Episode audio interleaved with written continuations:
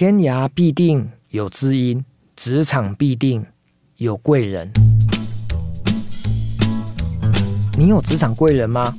我有哎、而且呢，我回想我自己，大概从二十九岁吧，哦，就是二十九岁，大概是我在二十七岁的时候啊，我遇到我人生的职场的第一个贵人哦。呃，我也常常在我的脸书啦，在我的书里面呢，其实都有提过他哈、他的英文名字叫做 Beryl，B E R Y L。他住高雄，我住台南哦。那在过去的。呃，二十几年前呢，他是我的职场的教练。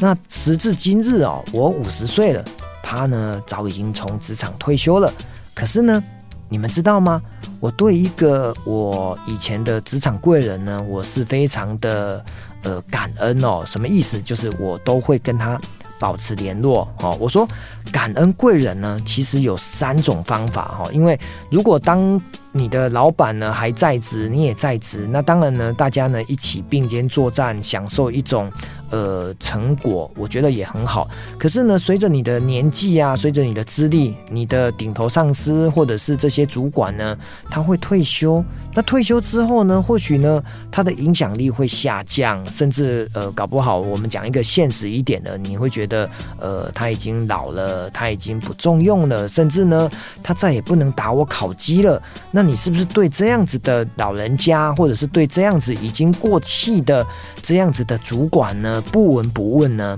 诶，有趣了！我要告诉大家，我呢不是这样子的人，我喜欢去跟我的已经退休的老板保持联络。所以呢，我在我的书里面跟在演讲的场合呢，我提出了感恩我的职场贵人呢，有三种方法哈。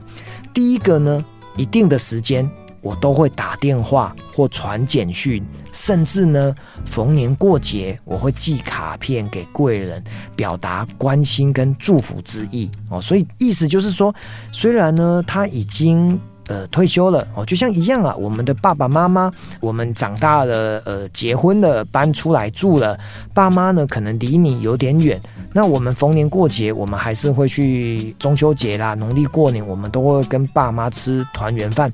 但是你对你的职场贵人有没有一样呢？对他做嘘寒问暖的动作哦，其实呢，其实他就是我们的再造父母，那我们还是要非常的感恩他。所以我一定的时间哦，可能是我大概定出来是三个月到半年，我一定要打电话、传简讯、写卡片给 Beryl 哦，这是我的。感恩贵人的第一个方法，那第二个呢？为了让贵人的一个影响跟对我产生的正向的力量哦，我也会常常在跟。我的后辈晚生啊，或者是跟我的同仁呢，呃，分享出这样子以前我贵人教过我的事，或者是呢，他曾经让我变得更好的关键要素是什么？哦，举个例子，以前呢，我的老板呢，非常的积极、主动、热情，甚至呢，笑声也非常的爽朗哦，所以我到现在呢，我。觉得我的热情的因子，应该也有一部分，绝对是看到我的老板的他的呃行为而来，所以我会常常呢想起贵人曾经对我说过的话，甚至呢他以前呢写过的一些 email 纸条，到现在呢我都把它保留着，时不时的我可以拿出来看哦，我觉得这都是自己生命成长很重要的养分。第三个呢，一样哦，我会把贵人呢帮助我的故事用文字或者是口语跟更多人分享哈，让这一份情传下去哦。因为我在过去这些年来呢，我会觉得为什么我好像搭直升机哦，就是快速升迁，然后呢能够考级年年拿到特优，甚至呢，呃，我能够得到这么好的舞台，我觉得。我要回过头来去感恩贵人，因为只有你一样啊，你你对你的贵人是感恩的，那你现在的部署他可能才会有样学样。就像我们孝顺我们的爸爸妈妈，然后呢，你的孩子看在眼里，就说哦，爸爸妈妈对阿公阿嬷非常的孝顺，那以后呢，我也对我的爸爸妈妈也要很孝顺。我觉得这是一种有样学样的过程，所以。这三件事情呢，都是现在呢，我的老板已经退休了，我的职场贵人已经退休了，我都会去做的事情哦。所以天涯必定有知音，职场必定有贵人。如果到现在你不管工作了一年、三年、五年、八年、十年，